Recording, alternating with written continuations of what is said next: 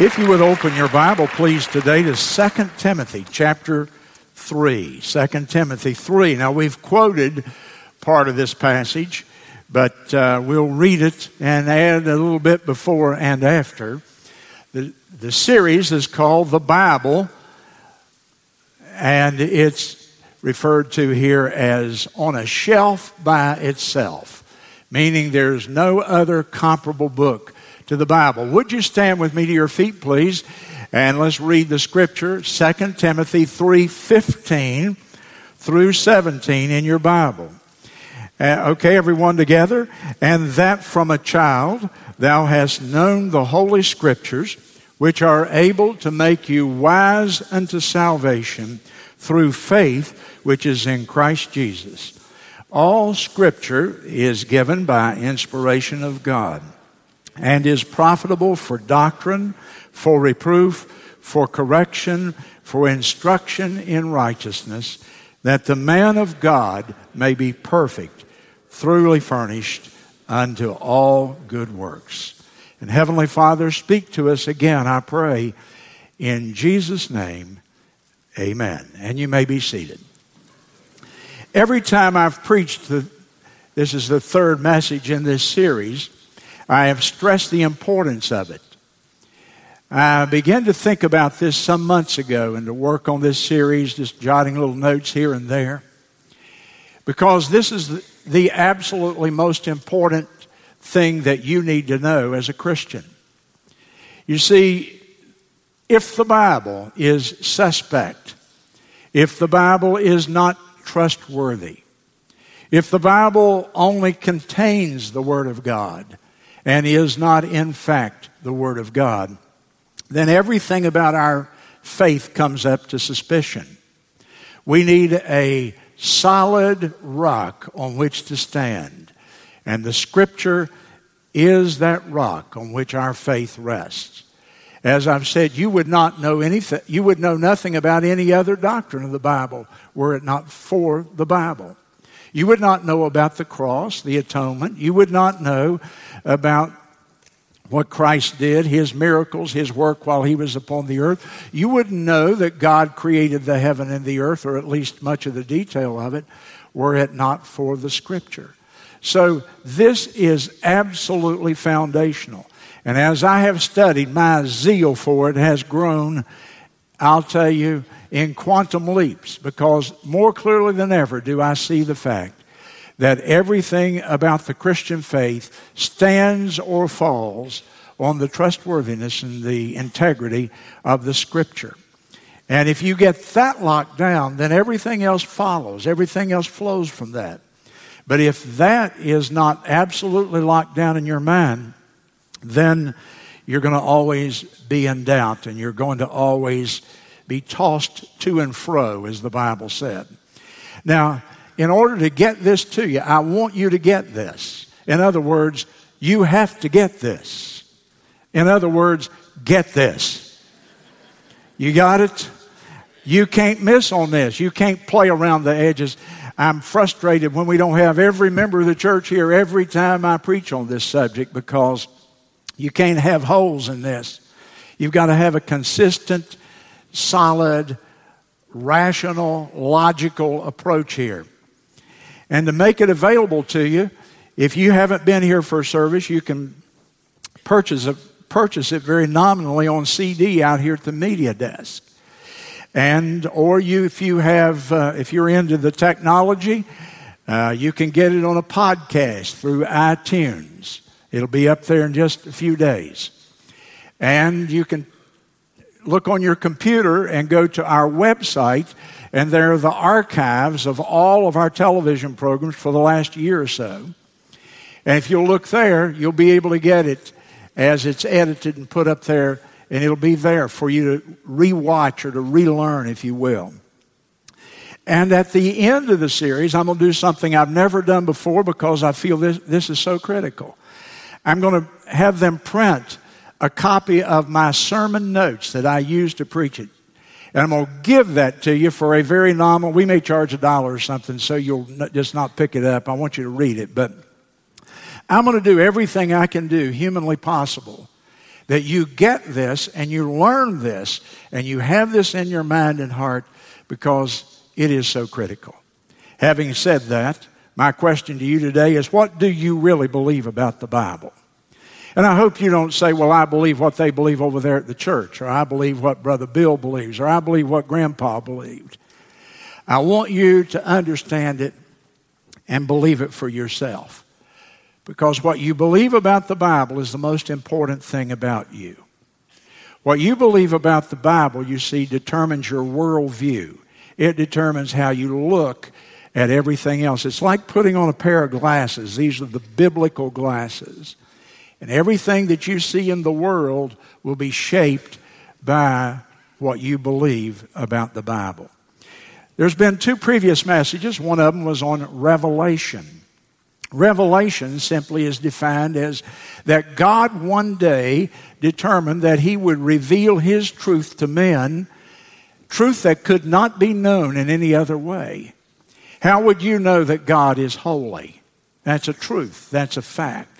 How would you know it, though, if you didn't have a Bible that was reliable? So, revelation means God revealed truth to humankind that there would be no other way they could ever know that truth. We call that revelation.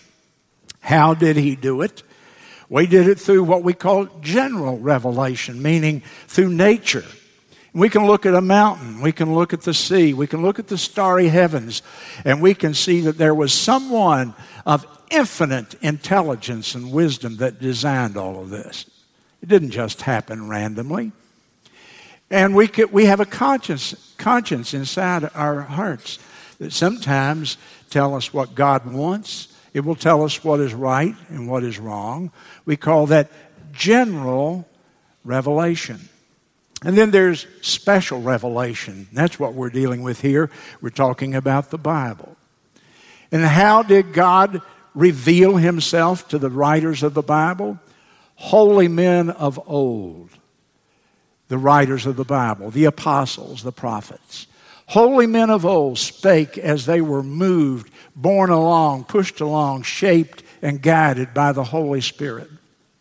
And I believe that God supernaturally superintended and that He guided them in the writing of every single word and then preserved those, wor- those ancient words that we just sung about for us in the Scripture revelation. Then last week the subject was on inspiration. 2 Timothy 3:16 right there in your Bible. Look at it. All scripture is given by inspiration. If you were not here last week, circle that word inspiration. And I want you to write the definition right there in the margin of your Bible. What is inspiration? It comes from a Greek word that actually means God's breath.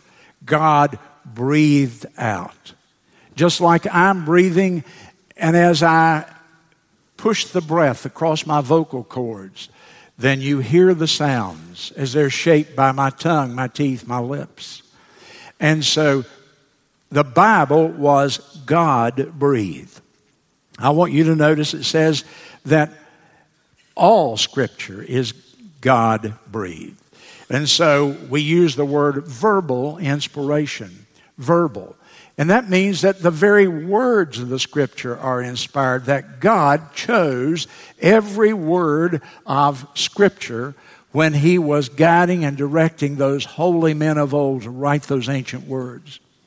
We also say that scripture is not only verbally inspired, we say, we use another word, and I'm reviewing because I want you to remember these. We use the word plenary. And that comes from the idea of all scripture, all scripture meaning inspiration extends to every part of the scripture.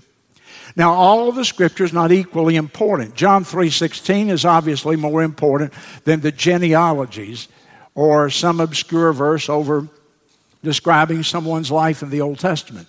All scripture is not equally important. But listen, all scripture is equally inspired. The unimportant, unattractive parts are absolutely as inspired as is the most famous parts that you know about God's Word. And then we use another word, it's the word inerrant, which means there are no errors in God's inspiration to man.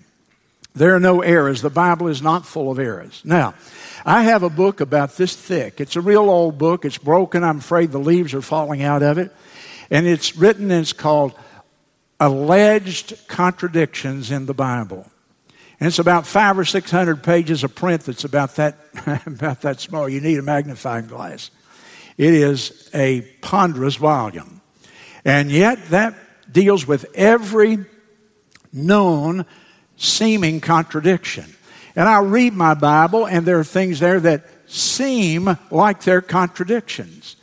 But as I read and as I study and as I learn, I find out that almost every single one of those can be explained. Once you dig into the history and the culture of the Bible, almost every one of them. There's a few of them I can't explain. We'll talk about that in a coming message. But I want to tell you, your Bible is inspired, it's God breathed. It has no errors. The inspiration extends to everything. I believe it all. I even believe the concordance and the maps. Because I decided one time years ago I was going to believe the Bible. I worked for a short period of time for a, an evangelist. He called himself the chaplain of Bourbon Street. And I remember one thing that he said all the time. Every time we would go out and I'd hear him preach, he would say, he'd hold up his Bible and he'd say, I believe the Bible by faith. By what do you doubt it? I believe the Bible by faith. By what do you doubt it? Well, the truth is, is not very many people have a good reason for doubting it other, some, other than something they heard somewhere or watched on television. So the Bible claims to be God's God breathed, fully inspired, every word. The Bible claims to be inerrant and that even the words of the Scripture are inspired. So, what is the evidence for it? That's the message this morning. There's a Greek word for faith it's, the Greek word is pistis, P I S T I S. It means a conviction that's based upon fact. A conviction that the Greek word for faith means a conviction, something you deeply believe. It's based not upon a feeling, not upon because your mother said it. It's based upon some facts. You see, we who understand the Christian faith, we do not believe that we have to take a leap of faith and say, I don't understand it, I don't know, but I'm just going to jump out there and depend on it.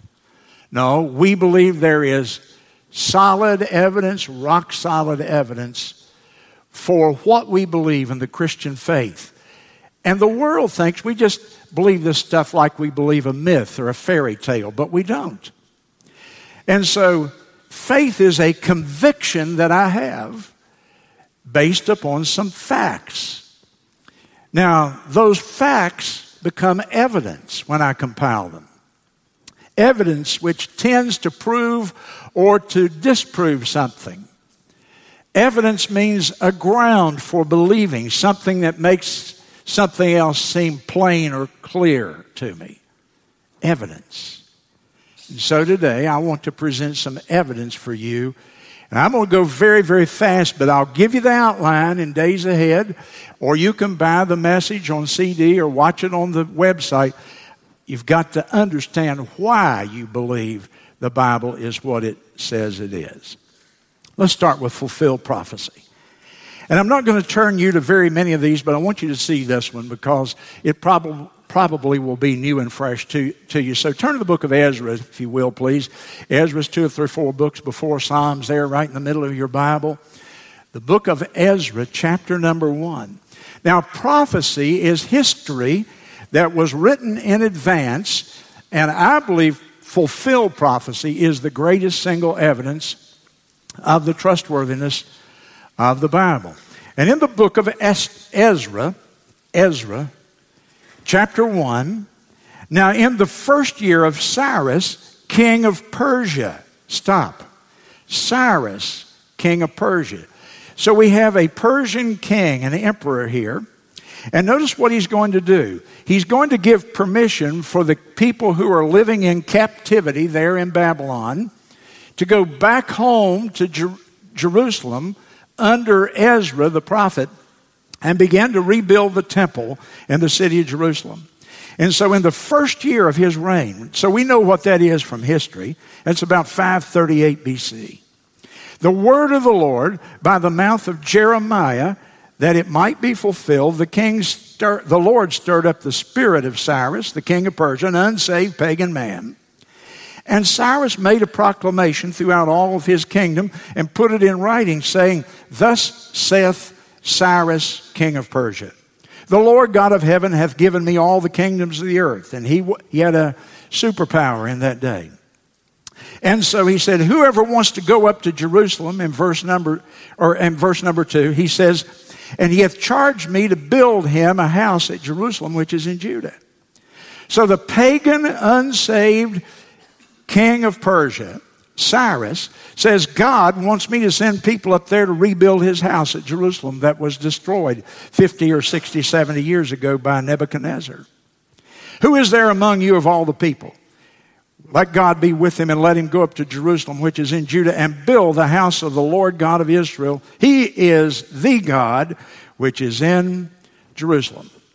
And so he gave permission for about 50,000 of the Jewish people who were captives and had been captive for 70 years to go back now and to rebuild the temple up in Jerusalem.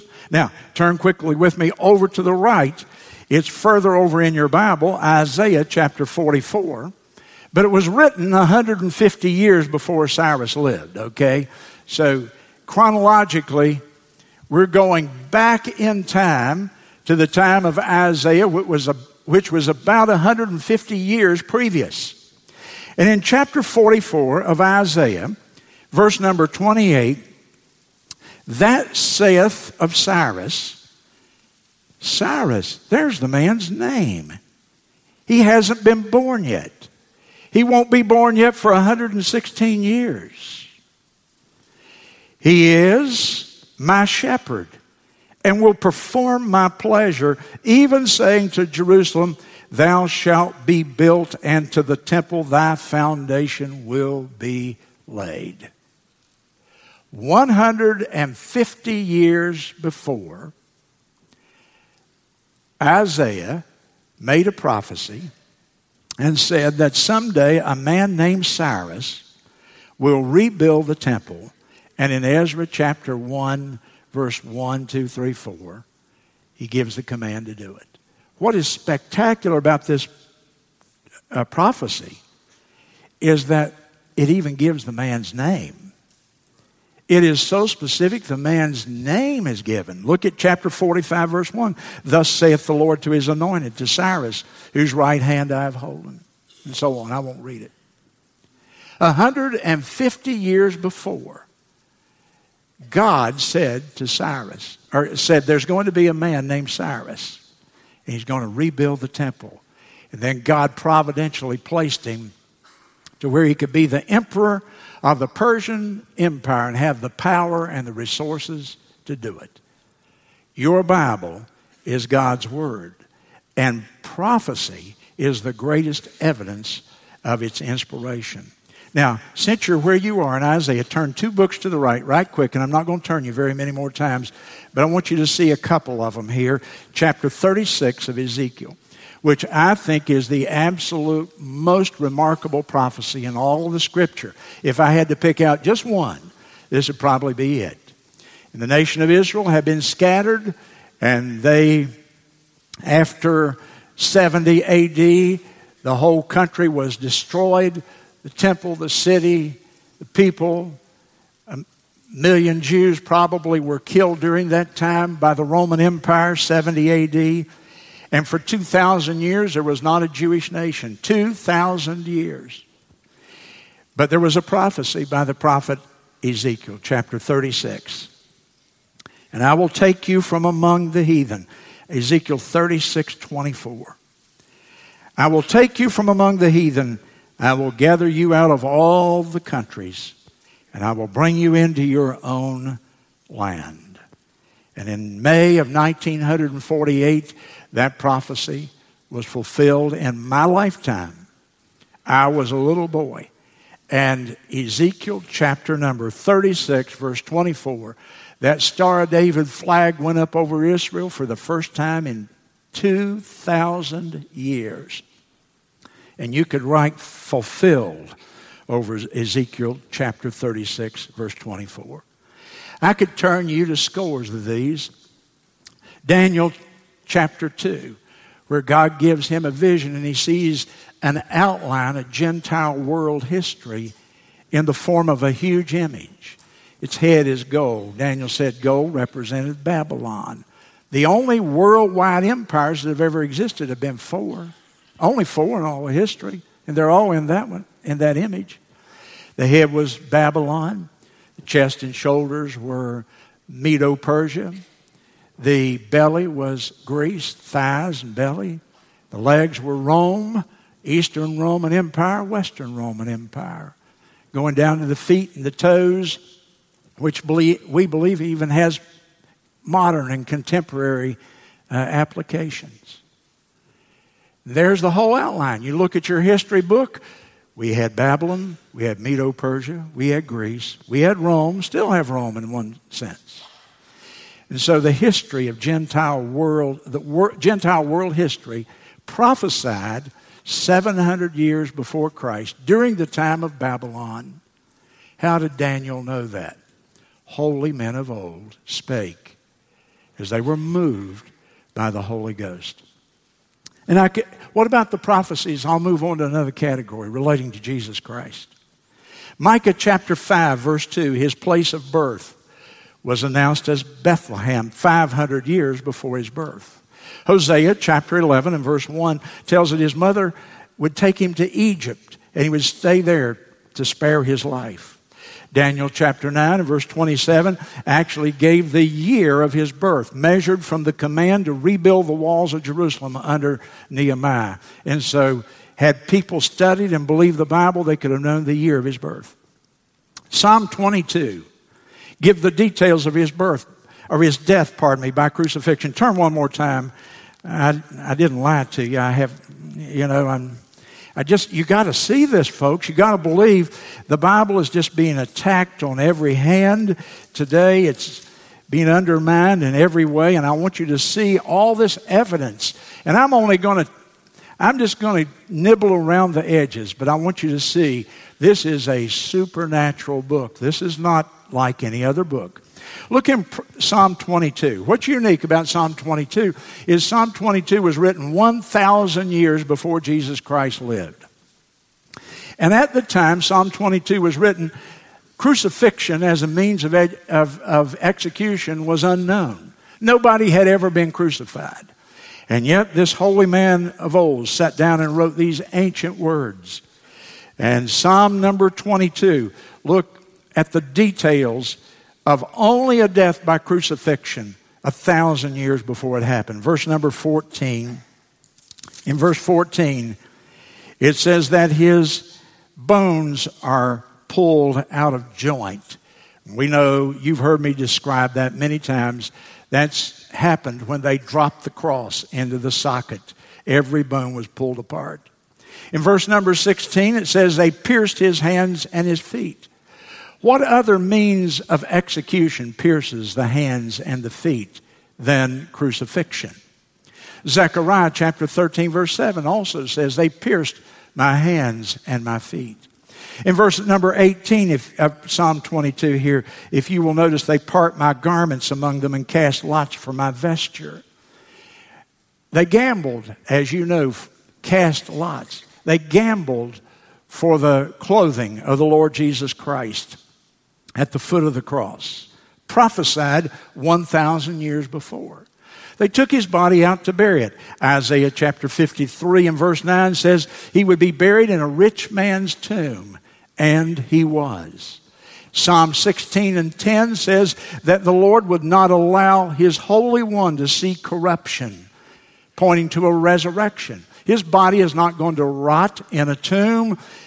Thou wilt not allow thy Holy One to see corruption. A prophecy in the Old Testament a thousand years before of the resurrection of the Lord Jesus. Fulfill prophecy.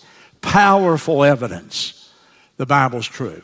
Number two, scientific accuracy of the Scripture. The scientific accuracy. I'm going to go fast now and pick it up. Isaiah chapter 40, verse 22 refers to the circle of the earth. The circle of the earth. When everybody in the whole world thought the earth was flat, the Bible was saying, no, the earth is circular. Luke chapter 17, verse 34 through 36, talks about the rotation of the earth, or it, it describes it. It said that on one side of the earth, people are working in a field. On the other side of the earth, people are asleep in a bed. How does that happen? It happens because the earth rotates, and half the earth is in darkness, and half of the earth is experiencing daylight. Job 28 and 25 talks about the weight of the winds. And that was written, the first book written in the Bible, at least 3,500 years ago. The weight of the winds. It wasn't until about 150 years ago we discovered what we call the barometric pressure. The Bible predated known science. Psalm number 8 and verse 8 talks about the paths that are in the sea. And some of you guys recently went over to what we call the Gulf Stream, the rivers, the paths that are in the midst of the sea that we can't explain. Leviticus chapter 17 and verse 14 says, The life of the flesh is in the blood, meaning the blood is essential to life and to health. Ecclesiastes chapter 1 and verse 6 talks about the circuits for the wind. We call them the jet streams up in the air. We know that there are rivers, streams moving, sometimes at hundreds of miles of an hour the circuits of the winds. Ecclesiastes 1 and 7 talks about the water cycle, that the water falls upon the lakes and it falls upon the rivers, and then it evaporates and it's caught up into the clouds. It condenses and it goes across the land, and it falls again and runs into the rivers, and they run into the sea, and the process is repeated over and over and over again in Job chapter 26 and verse 7, he hangeth the earth upon nothing. You ought to read the Hindu scriptures. It says the earth sits on the back of a giant elephant. You ought to read the ancient Greek text, and they say there are four strong men that are holding up the earth. Really scientific stuff, huh? But then a few years ago, we shot that astronaut up there, and as that capsule circled the planet, he took his camera lens and pointed it down, and there's the earth. What a sight. What a sight. Even he talked about it. Remember, he read Genesis 1 1. What a blessing. And he pointed that camera lens down there. And excuse my language, I didn't see no elephants. And I didn't see four strong men.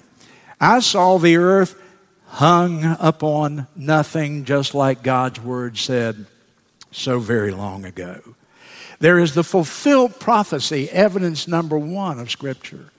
There is the scientific accuracy of Scripture. The Bible was speaking about scientific matters hundreds and thousands of years before those same scientific discoveries were even made. Number three, the evidence of the unity of the Scripture. This book was written by 40 men shepherds, farmers, kings, physicians, priests, prophets, fishermen, all kinds of different people. Some highly educated, some not so educated. This book is over 50, was written over a period of 1500 years from the time the first book was written until the last book was written 15 centuries had passed. Can you imagine? 1,500 years. This book was written in three languages Old Testament Hebrew, Greek in the New Testament, and Aramaic in portions of it, or Chaldee. This book was written on three different continents. It was written part of it in Asia, part of it in Africa, and part of it in Europe. And yet, it's a wonderful unity. How could a book written over 1,500 years by 40 different people in three languages on three continents and three different cultures have anything coherent to say? Wouldn't it just be a mass of contradictory opinion? It would be if the Holy Spirit were not superintending the whole process. But this, he did. And there's this miraculous unity attached to the scripture that can only be explained that the Holy Spirit is overseeing it. Two or three themes run throughout it man's sinful nature and his rebellion toward God. We see it every day on the news. God's love expressed to us in his grace and redemption through the Lord Jesus Christ, his Son. We've experienced that for the most part in this room. And then the future restoration of the earth back to what it was before the curse and the fall, and the establishment of the kingdom of our God, where he shall reign forever and ever. And those three, those three themes run throughout this.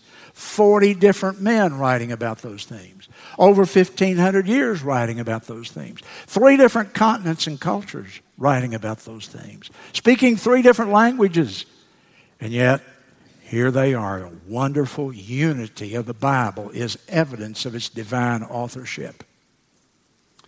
Number four, there's the testimony of Jesus. Jesus said the Bible was inerrant. Now, do you accept the testimony of Jesus? If we were in court, who that ever lived in history would you call to the stand that could give testimony and bear witness that would be believed almost universally? as being a man of integrity and truth? It would be Jesus, would it not? And Jesus Christ said, Your Bible is inerrant. John chapter 17, verse 17. Jesus said, Sanctify them through thy truth.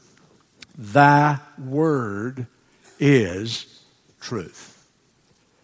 Not thy word has little bits and pieces of truth sprinkled in it. No, Thy word is truth. What a statement. John 10 35, he said, The scripture cannot be broken. And in Matthew chapter 5 and verse 18, you know this one probably, but what a wonderful verse. He says, Not one jot or one tittle, punctuation mark, not a jot nor a tittle will pass until the scripture be fulfilled. Heaven and earth shall pass away, but my words will never pass away. Jesus said the scripture is inerrant, is true, is trustworthy. Now, I want to show you just one passage, though, that particularly needs our attention, and it's in the book of Luke. It's chapter number 24, because so often people have called into question, especially the Old Testament documents. And um, what did Jesus say about the truthfulness of them? Now, would Jesus lie? If Jesus would lie, then, you know, then it doesn't. Then the Bible, if, if Jesus would lie, that we can't depend on anything else. But we have the most trustworthy witness ever. And we're in Luke chapter 24, and we're reading verse 44, and he's just resurrected from the dead, and he's talking to those disciples that he met on the Emmaus Road. Luke 24 44, he said to them, These are the words, words, verbal inspiration, which I have spoken to you while I was yet with you, that all, A double L, all things must be fulfilled, which were written of me in the law of Moses. That's the Pentateuch, the first five books of the Old Testament. In the prophets, that's most of the Old Testament and in the Psalms, the wisdom literature, all things will be fulfilled which were written in the Old Testament concerning me. Jesus said there is integrity in the Old Testament, the testimony of our Lord. Then there's the evidence number five of archaeology and history. And I don't have a lot of time left, and honestly, there are so many examples of this that uh, you could just stand here and talk about it for hours. An archaeologist who was a Christian would, would come here and he could speak all day on this subject. I'll just give you a couple of them. But I want you to, here's what I want you to hear. All of the thousands and thousands, there's been over 25,000 archaeological digs in what we call Israel today. 25,000, if you could imagine. And the spade of an arch- the archaeologist is the best friend of inerrancy that we have found in modern times. Not one of those 25,000 plus archaeological digs has produced any evidence that's contrary to the scripture record. Not one. The best friend we have is the archaeologist confirming what the Bible said from another source. I'll give you one and only one example for time's purposes. The Hittite nation is mentioned about 50 times in your Old Testament. And the skeptics used to laugh at the idea of the Hittites because there was absolutely no evidence that the Hittites ever lived. They didn't leave a book, they didn't leave any, any record that we know of in history. No historian ever mentioned them. And so, for a couple of hundred years, the skeptics and scoffers laughed about the Hittites and said, ah, the Bible's wrong. And in 1875, an archaeologist by the name of Archibald Sayce from England was digging in Turkey and he found inscriptions carved in rocks that mentioned the Hittites. He continued digging, and Archibald Sayce found so much evidence that he wrote a book in 1888 called The Hittites, the Forgotten Empire. Well, 10 years later, a German archaeologist by the name of Hugo Winkler discovered in another dig in Turkey thousands of clay tablets, one of them which is so valuable, it's in a museum somewhere now. On a clay tablet, they had inscribed a treaty between the Hittites and the Egyptians, and it was baked and lost somewhere in time. And under the sands over there in Turkey, somewhere, the archaeologists dug it up and found hundreds, if not thousands, of bits of evidence of the Hittite nation, a very powerful nation in biblical times. The scientific world, the archaeological world had been wrong for 1,500 years. And now the scripture confirms the existence of the Hittites. There's number six, the indestructibility of the Bible. Your Bible claims to be indestructible.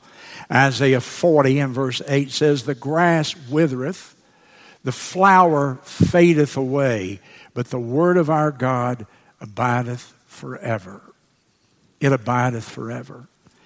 And in the book of Matthew, chapter 24 and verse 35, I've quoted it once, but boy, what a precious verse.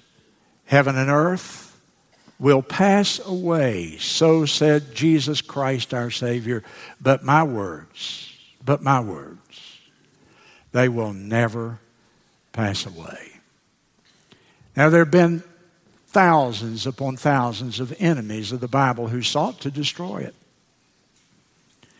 Diocletian in 303 was a Roman emperor. And he demanded that the people would worship him, and he destroyed all the Bibles. He ordered that all the Bible manuscripts be collected and burned. And then he killed thousands of Christians around the Roman Empire. And yet today, Diocletian is gone and the Bible survived. Voltaire was a famous philosopher and writer and atheist. He lived in the 1700s in France. And Voltaire wrote that within 50 years, the Bible will be a forgotten book. 50 years later, interestingly, history attests that the French Bible Society was headquartered in the house from which he wrote those words. And Bibles were sold out of it for another half century. Hitler tried to destroy the Bible. Stalin tried to destroy the Bible. The Muslims have tried to destroy the Bible. The atheists and the skeptics and the scoffers have attempted to destroy the Bible. But God's word endures. Heaven and earth will pass away, my word will not pass away. And number seven, the influence of the Bible. The influence of the Bible argues as evidence for the inerrancy and the supernatural nature of the Scripture itself. Hebrews 4 and 12 says that the Word of God is quick, meaning alive. Alive. A woman gets pregnant, she says, I feel quickening. We cut our fingernail, we break it, and we say it went down to the quick. We mean it went down to where it's alive. And the Word of God is quick, it's alive, and it's powerful and it's sharper than any two edged sword. And there are millions, millions, and I'm not exaggerating, millions of testimonies of the transforming power of God's Word. Augustine was a profligate, immoral drunkard, and one day was sitting in his garden having given up on life, have, having tried every sin that was imaginable before man. And he began to read the Bible because of his mother, Monica, a godly woman who had prayed for him and pressed him to read it. As he sat in a garden behind his house and read the scripture, he thought he heard a voice that said, Take up and read. He had the Bible copy laying there. He didn't, want him, he didn't even want to read it. But he, he imagined he heard a voice. Perhaps he did. Perhaps God spoke to him. And he took up the Bible and he began to read it and he was gloriously converted. He became the greatest theologian of the third century, the fourth century. And then there was John Wesley, whose daddy was an Anglican preacher who came to America to be a missionary, but knew in his heart that he was lost, struggled for years with his own belief system, served down in Georgia in Savannah slapped the communion glass out of the mayor's daughter's hand and got himself in trouble because he knew she was having an affair with a man. He was zealous for the Lord and he wasn't even saved. He got on a ship to go back to England. And it was full of people who were Christians. And they got in a big storm. The Christians over here singing songs to the Lord, and he's kneeling down, cowed and crazed with fear. And John Wesley began to think that I need the Savior. And he began to read his Bible for the first time, really seriously seeking God. He got back to England. He went to a little prayer meeting at Aldersgate Street. And he says, As I read, my heart was strangely warmed. My heart was strangely warmed. He found Christ and became the premier evangelist of the whole world during his time. There are modern examples too. January 1956, five young men had graduated, most of them from Wheaton College in Illinois. They become missionaries down in Ecuador in the jungle. And they have been dropping gifts from a little airplane into this Auca Indian tribe. They were naked, they were headhunters, they were drunks, they were illiterate, filthy, sick. And those five men dropped these little gifts, little knives and little mirrors and little trinkets down to show them friendship and began to land on the water of the Amazon River there at a little beach and began to try to make contact with those people. And on the day, this particular Sunday morning, the plane landed on the river. And out of the jungle emerged these savages who took their spears and plunged them into their bodies. And after their wives and families didn't hear from them for days, they went and found them, their bloated bodies floating in the edge of the Amazon River. They died trying to make contact with the Aucas. But unbelievably, their wives stayed. And they began to make contact. And they began to teach these people Bible stories. And they began to teach them how to read. And they did. And to make the long story short, is told in the book, The End of the Spear, and in several other movies and so on. Perhaps you've seen it. almost the entire tribe came to faith in Christ. The power of the Bible to transform people's lives, totally changed that. A modern example from today. You've never heard of Mossab Hassan Youssef. But his father was the founder of Hamas that's holding the war right now with Israel. And when Mossab Hussein was a teenage boy in Jordan, or pardon me, in, in the area of Israel where they're fighting right now, the Gaza, a Christian businessman from America gave him a Bible and he began to read it. He came to faith in Christ. The son of Hamas lives in this country, is a Christian, and ministers around this country talk about a transformed life, the power of God's Word to change and transform. And our heads are bowed.